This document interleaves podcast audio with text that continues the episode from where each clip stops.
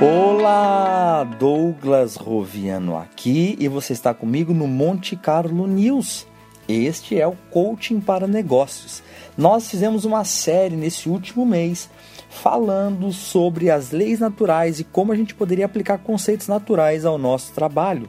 Nós falamos de diversas coisas, de frio, de calor, de movimento, de tudo isso, e, e entramos no final da lei da Survival of the Fittest, que é a lei da sobrevivência áurea, que é a sobrevivência do mais é, adaptado, do mais forte.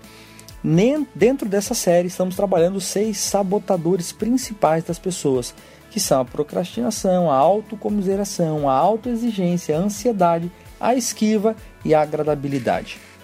Hoje eu quero falar sobre a esquiva. O que, que é a tal da esquiva?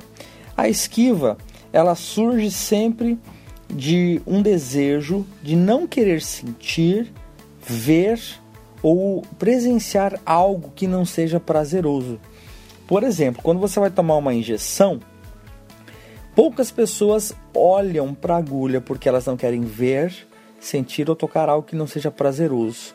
A esquiva é um sabotador em qual aspecto? Se ler não é prazeroso, a pessoa se esquiva de ler. Se acordar cedo não é prazeroso, a pessoa se esquiva de acordar cedo. E essa esquiva ela começa a sabotar dia após dia gradativamente o resultado da pessoa. Ela quer o benefício sem a semeadura. Ela quer colher e não plantou. Ela quer usufruir e não se preparou. A esquiva, ela está arraigada com uma mentira mental. Qual é a mentira mental da esquiva? É melhor não entrar no conflito, é melhor não ver isso, é melhor não presenciar isso. E qual que é o resultado disso? O resultado é que você foge, foge, foge, foge da semeadura e a colheita nunca vem atrás de você.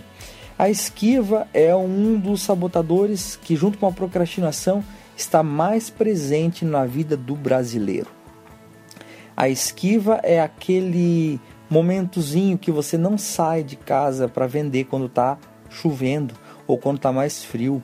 A esquiva é quando você acredita que ah, esse horário já ninguém mais vai produzir, ninguém mais vai fazer nada. Isso tudo está associado a esse comportamento de esquiva.